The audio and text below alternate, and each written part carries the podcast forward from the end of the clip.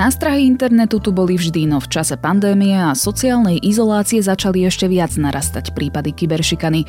Obeťami vydierania, zneužívania fotografií či sexuálneho predátorstva sú najmä mladí ľudia, ktorí môžu zažívať dlhotrvajúce traumy.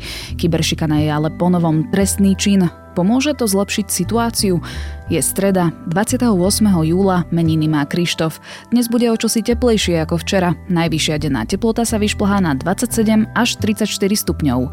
Má byť teplo, dusno a kde tu ojedinele prehánky a búrky.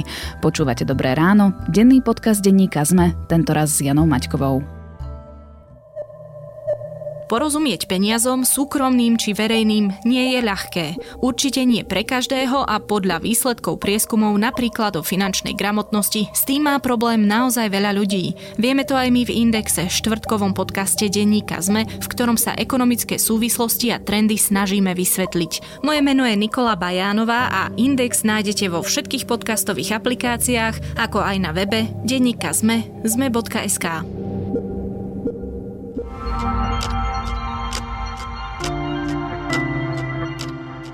Najprv sa pozrime na krátky prehľad správ. Ex-premiér Igor Matovič je už zaočkovaný prvou dávkou neregistrovanej vakcíny Sputnik V. Na svojom Facebooku napísal, že citujem, ak by dezoláti v politike, v šúklu a médiách Sputnika nedemonizovali, mohli sme mať ním dnes zaočkovaného pol milióna ľudí, tak ako Maďari. Chudoba a sociálne vylúčenie ohrozovali v minulom roku na Slovensku takmer 15% obyvateľov, čo predstavuje necelých 800 tisíc ľudí. Vyplýva to zo štatistík štatistického úradu. Najvyšší podiel ohrozených osôb bol v Lani v bansko kraji, kde ide o každého štvrtého obyvateľa. Vo veku nedožitých 90 rokov zomrel Julius Binder, bývalý poslanec za HZDS a vodohospodár. Zohral významnú úlohu pri výstavbe a dokončení vodného diela Gabčíkovo. Tokio hlásilo v útorok takmer 3000 nových prípadov nákazy koronavírusom, čo je najvyšší denný nárast od začiatku pandémie. Odborníci za to vinia letnú olympiádu, ktorá v hlavnom meste Japonska začala pred niekoľkými dňami. Český senát schválil odškodnenie tisícok rómskych žien, ktoré československé, respektíve následne české štátne orgány nezákonne sterilizovali v rokoch 1966 až 2012. Komisárka Rady Európy Mijatovičová vyzvala na odškodnenie obetí nútenej sterilizácie aj Slovensko. Viac podobných správ nájdete na Sme.sk alebo v mobilnej aplikácii Denníka Zme.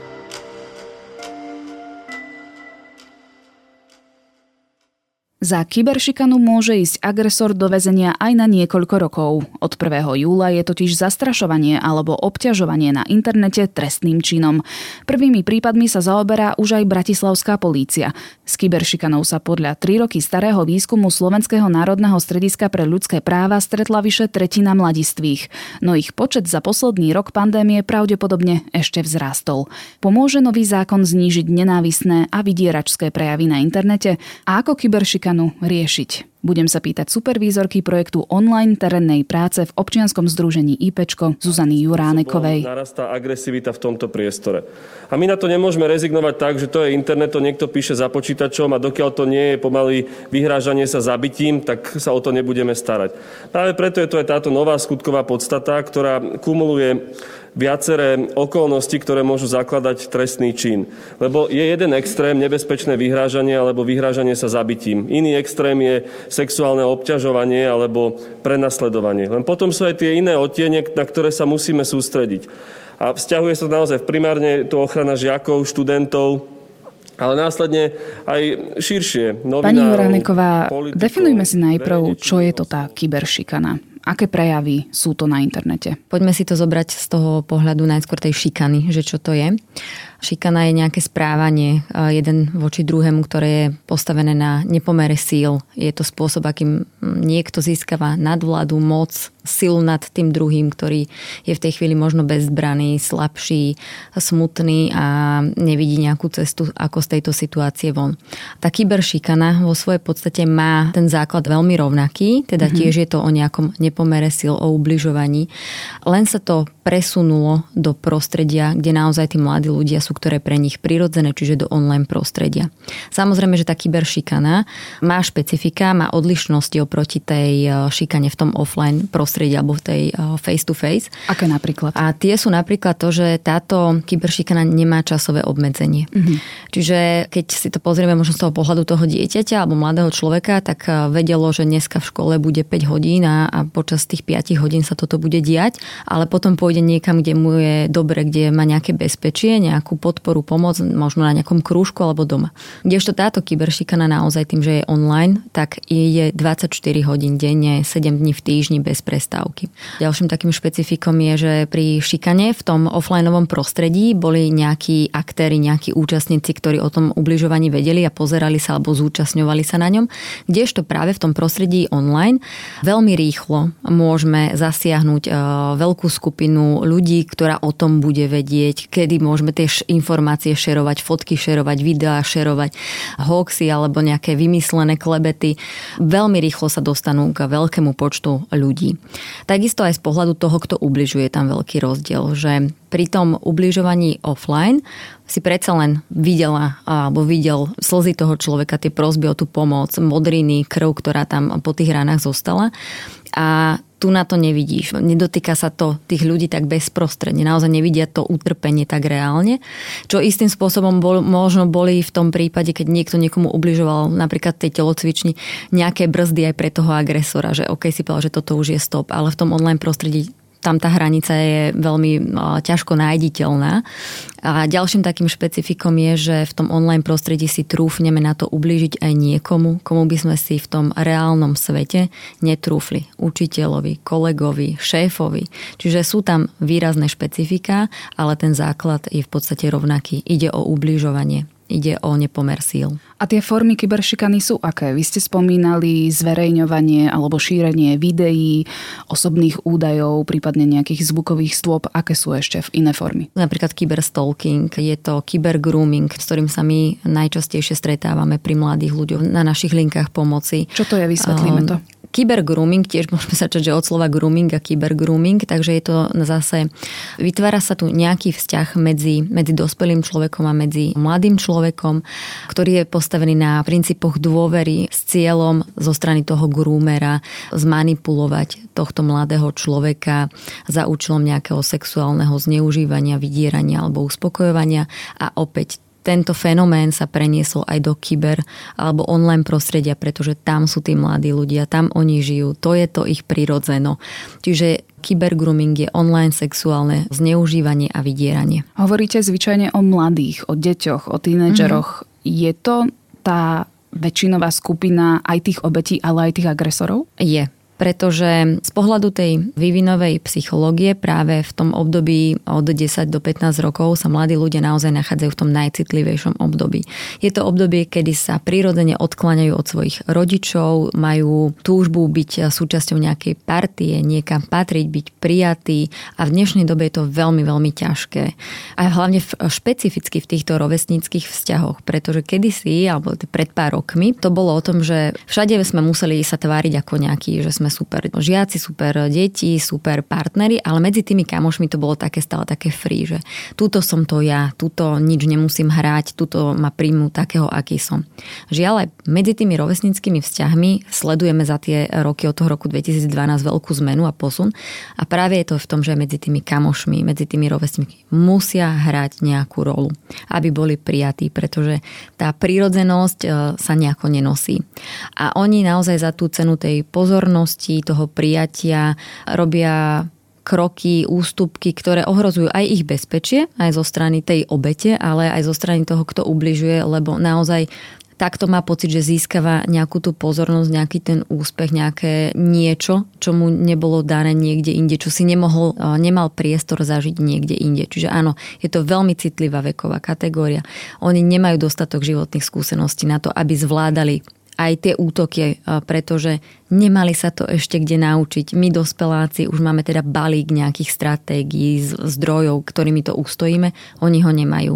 Preto často je pre nich to riešenie niečo veľmi extrémne, niečo veľmi radikálne a bavíme sa tu naozaj na úrovni teda samovraždy, ktorá je pre mladých ľudí hneď po autohavárii druhou najčastejšou príčinou úmrtia. My rok a pol žijeme v takom v podstate neskutočnom svete. Je tu pandémia, boli sme dlhé mesiace zatvorení všetci doma a nielen my dospeláci sme pracovali na home office ale aj školáci mali online vyučovanie, online vzdelávanie.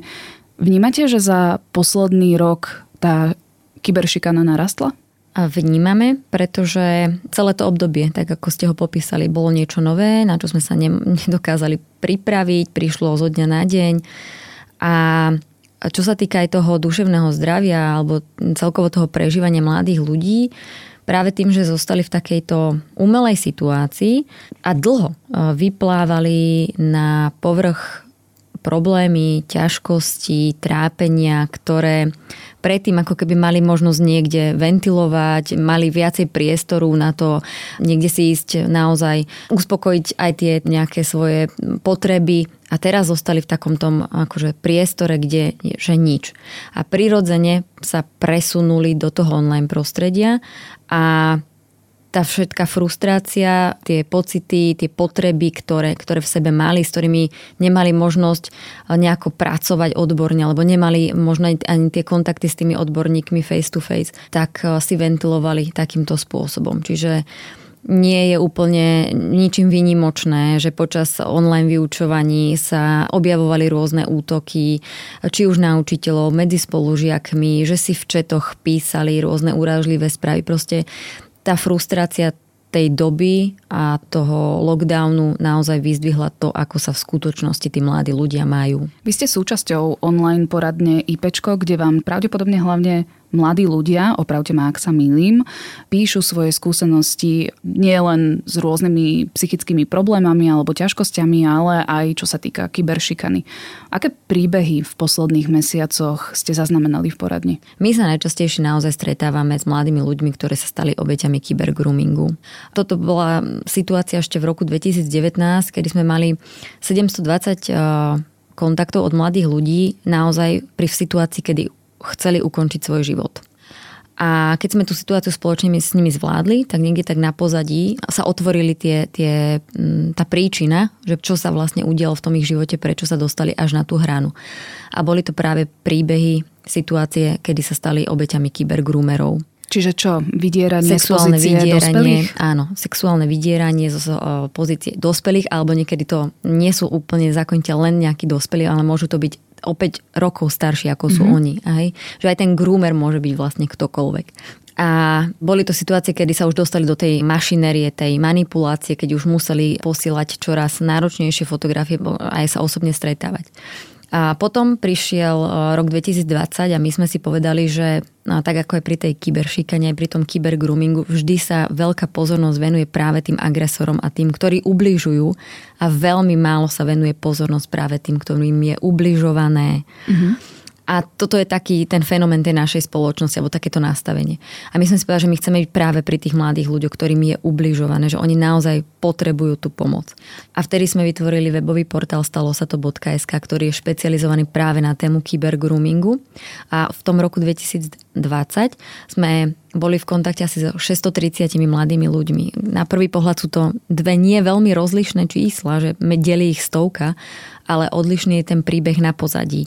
Že týchto 630 mladých ľudí prišlo práve vo chvíli, kedy im povedali, teraz sa mi to deje teraz niekto odo mňa niečo chce. Kontaktuje ma takýto človek, neviem, čo s ním mám, neviem, čo mám robiť. Čiže práve v tých začiatkoch sme s nimi a nemusí dôjsť až k tomu, že sa dostanú na tú hranu. Čiže na otázku, že čo môže spôsobiť u mladých práve kyberšikana, mm-hmm. ste odpovedali tým, že môžu sa dostať až na hranu a Áno. uvažovať nad samovraždou. Áno, to je akože ten vrchol. Samozrejme, že sú tam iné, iné situácie, ktoré si môže všimnúť okolie, aj rodičia, učitelia. Je to akákoľvek zmena, ktorá sa v tom živote toho dieťaťa objaví, v jeho správaní. Niečo, čo bolo dovtedy štandardné, tak zrazu je inak. Môže to byť naozaj, že má zmeny nálad, je úzkostnejšie, vie viac samo. Predtým možno mal ten telefón alebo mala ten telefón stále pri sebe a zrazu ho nechce mať pri sebe, lebo je to zdroj niečoho, čo ju ohrozuje, v čom sa necíti dobre. Lebo tak ako sme sa bavili na začiatku, nemá hranice tá kyberšikana. Čiže kedykoľvek odomkne ten telefon, môže na ňu, na ňo vyskočiť niečo, čo niekto šíri alebo nejaký útok. Čiže zrazu je to niečo, čo nechce mať pri sebe. Takisto to môže byť zmena spánkových e, návykov, zmena strávovania, ale môže to byť od úzkosti, zase môže to byť nejaká agresivita, nervozita, proste čokoľvek, čokoľvek, čo nie je tak, ako bolo pár dní dozadu, môže byť impulzom k tomu, aby sme spozornili a pristúpili k tomu, že niečo sa v tom v živote môjho blízkeho deje. Ako teda v tomto ohľade pomôcť z pozície uh-huh. rodiča alebo niekoho blízkeho, ak teda detekujeme takéto správanie alebo nejaké prejavy toho mladého človeka? Keď som uh, spomenula, keď sme sa bavili o mladých ľuďoch, že to je to uh, veľmi také burlivé obdobie, tak to je aj burlivé obdobie pre tých rodičov, ale oni zohrávajú veľmi dôležitú úlohu v ich živote, ale najmä v tom období do tých desiatich rokov, pretože vtedy sú oni autorita, vtedy to, čo dajú tomu svojmu dieťaťu, on to prijíma. A práve vtedy vytvárajú v ňom ten pocit, že oni sú to bezpečie. A to je ako keby aj tá úloha, že naozaj do tých desiatich rokov sa veľa rozprávať aj o tom online prostredí, veku primerane a hovoriť o tom, že ako rodič ste tam, že vy ste ten zdroj tej pomoci, že vy to dieťa príjmete, nech urobí čokoľvek, nech sa môžete na ňo akokoľvek hnevať, tak v prvom rade vždy budete stať pri ňom a prevediete ho cez to obdobie. V tom období, tom citlivom období, krehkom období, to keď za, e, to dieťa za tým rodičom príde, tak to znamená, že už skúsilo všetky možné spôsoby, ako to vyriešiť. A to, že už ide za svojim rodičom, znamená, že už je to naozaj pre neho veľmi náročné, keď sa rozhodne povedať svojej mame, že ja som niekomu niečo poslal alebo otcovi. Že nie len tým, že povie, že niečo takéto urobil alebo že, že sa stal obeťou kybergroomingu, ale ako keby zverejnia to, že téma sexu mi je napríklad zrazu blízka alebo niekto mi ubližuje. Čiže ten, ten rodič nech je v akomkoľvek šoku a má na to aj on absolútne právo byť tou podporou a povedať, že, že som tam, že spolu to vyriešime, odstupňovať ďalšie kroky, či to bude kontaktovanie polície, či to bude nejaký odborník, psychológ, alebo čo je úplne veľmi akože najcennejšie, jedna z tých najcennejších vecí je povedať, že ja viem, že momentálne sa o tomto asi so mnou rozprávať nechceš. Ale mne na tom tak strašne záleží, lebo vidím, že sa pre niečo trápiš, že bude úplne v poriadku, keď o tom povieš napríklad tu, anonymne, týmto odborníkom. Mm-hmm. Že dať mu, rešpektovať to, že nie ste pre neho v tej chvíli tá pomoc, ale ukázať mu, že tá pomoc existuje a že, dokonca, nejaké cesty. A že ho mm-hmm. podporujete v tom, aby ju našiel alebo našla. Agresor ponovom môže niesť aj trestnoprávnu zodpovednosť od 1. júla. Neprichádza táto zmena zákona príliš neskoro? Áno, môžeme sa na to pozrieť, takže trvalo to veľmi, veľmi dlho. Na druhej strane my sa naozaj veľmi tešíme z toho, že sa to pohlo. A čo je pre mňa veľmi dôležité povedať, že to je len prvý krok k tomu. A že nie je toto najpodstatnejšie, čo v celej tej téme toho kyberšikanovania alebo kybergroomingu odznieje. Ten trest je jedna vec, ale stále je tu tá potreba tej pomoci a starostlivosti. Aj od tú obeď, alebo toho mladého človeka, ktorému bolo ubližované, ale istým spôsobom aj od toho agresora, ten, kto ubližuje, pretože aj on má za sebou nejaký príbeh, aj on má niečo si v sebe nesie. A ten trest je jedna vec, ale druhá vec je pracovať aj s tým človekom, s tým agresorom nejak odborne, aby dokázal nájsť iné spôsoby, možnosti, ako zvládnuť to, čo prežíva a prečo možno sa uchýlil k takémuto kroku, ako je ubližovať niekomu inému. Čiže tu pomoci zaslúžia obe strany. A to, že kyberšikana je ponovom trestný čin, pomôže to znížiť počet tých prípadov kyberšikany? Lebo hovorili sme teraz o tom, že aj tými agresormi sú zväčša mladí ľudia. Mm-hmm. A tí môžu niesť trestnoprávnu zodpovednosť až od 14-15 rokov. Takže pomôže to? Zase, ako keby je to, je to, ten trest je nejaký ten výsledok alebo nejaká tá konečná fáza alebo tá predkonečná fáza. My sme v téme toho kyberšikanovania teda zaznamenali na tých našich linkách pomoci za ten posledný čas trojnásobný nárast kontaktov s touto témou. A naozaj je to je to dôležité hovoriť o tom od začiatku a aj tá normalizácia vyhľadania tej pomoci alebo to, že môžeme mať nejaké ťažkosti, od nejakého začiatku nášho bytia, fungovania môže byť jeden z tých preventívnych nástrojov, že ako, ako tie svoje pocity mm, zvládať. Či to stupne, nestupne, ťažko sa mi to nejakým spôsobom odhaduje, pretože naozaj, aby bol nejaký trest, musí, musí prísť aj nejaké to nahlásenie alebo otvorenie a tí mladí ľudia zväčša na to potrebujú neskutočne veľkú dávku odvahy, aby s tým vyplávali na povrch, dokázali sa otvoriť a dokázali to aj v takýchto nejakých ďalších krokoch riešiť. Preto je aj práve tá pomoc pre tie obete veľmi, veľmi dôležitá. Je to teda skôr na zodpovednosti alebo na pleciach dospelých, učiteľov, škôl, aby nejako primeli mladých, aby sa otvorili, aby sa nebali o tom rozprávať? Je to o celej našej spoločnosti a toto sú tie záchytné body, tí dôležití ľudia v živote tých mladých ľudí, rodičia, súrodenci, učitelia, tréneri, ktorí ich v jednotlivých etapách života vedia tým preniesť, ale celkovo je to o tej, aj o tom nastavení tej spoločnosti. Teraz máme tú spoločnosť nastavenú veľmi pro výkone. Podávať nejaký výkon, nezlyhať a byť dobrý. Kedysi sa tí mladí ľudia naozaj bali, že trestu. Že niečo urobím, príde trest. Teraz sa boja zlyhania a to je naozaj výzva. Keď si zoberieme, že napríklad aj tá téma toho duševného zdravia bola veľmi dlho neotváraná, stigmatizovaná, ľudia s duševnými ťažkosťami boli stigmatizovaní, všetko sa tak tutlalo, hovorilo sa o tom, že sa nemá hovoriť a práve naopak, že my teraz razíme tú cestu o tom hovoriť o tom, nenechávať si to pre seba. Aj tá pandémia ako, ako spoločenská situácia otvorila práve túto tému a že teraz už to je na, na takej dobrej ceste, že poďme to využiť a poďme to využiť vo všetkých smeroch a ve všetkých tých potrebách tých mladých ľudí. Hovorí Zuzana Juráneková z online poradne IPčko a ak sa aj vy alebo niekto z vašich blízkych chce podeliť o nejakú nepríjemnú skúsenosť z internetu, môžete napísať do četovacích online poradní IPčko.sk alebo Pomoc.sk, prípadne môžete zavolať na linku detskej istoty či na linku Nezabudka. Kontakty nájdete v popise tejto epizódy.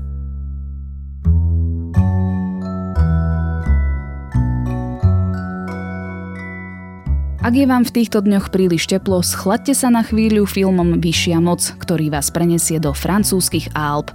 Švedský film rozpráva príbeh štvorčlennej rodiny, ktorá na zimnej dovolenke zažije rútiacu sa lavínu na otvorenú terasu reštaurácie.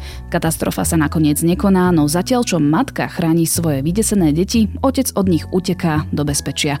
Tento zlomový bod odhalí krehkosť vzťahu manželov, rodiny aj samotných postav. Je to výborná psychologická sonda do navonok pokoj pokojného, idylického života. A ak by ste chceli niečo na počúvanie, odporúčam vám podcast Zoom, Klima podcast, tentoraz reportážne z farmárskych polí o tom, ako pestovať ekologicky a vyjde aj nový vedátorský podcast. To je na dnes všetko, počúvali ste Dobré ráno, denný podcast denníka sme s Janou Maťkovou. Do počutia opäť zajtra.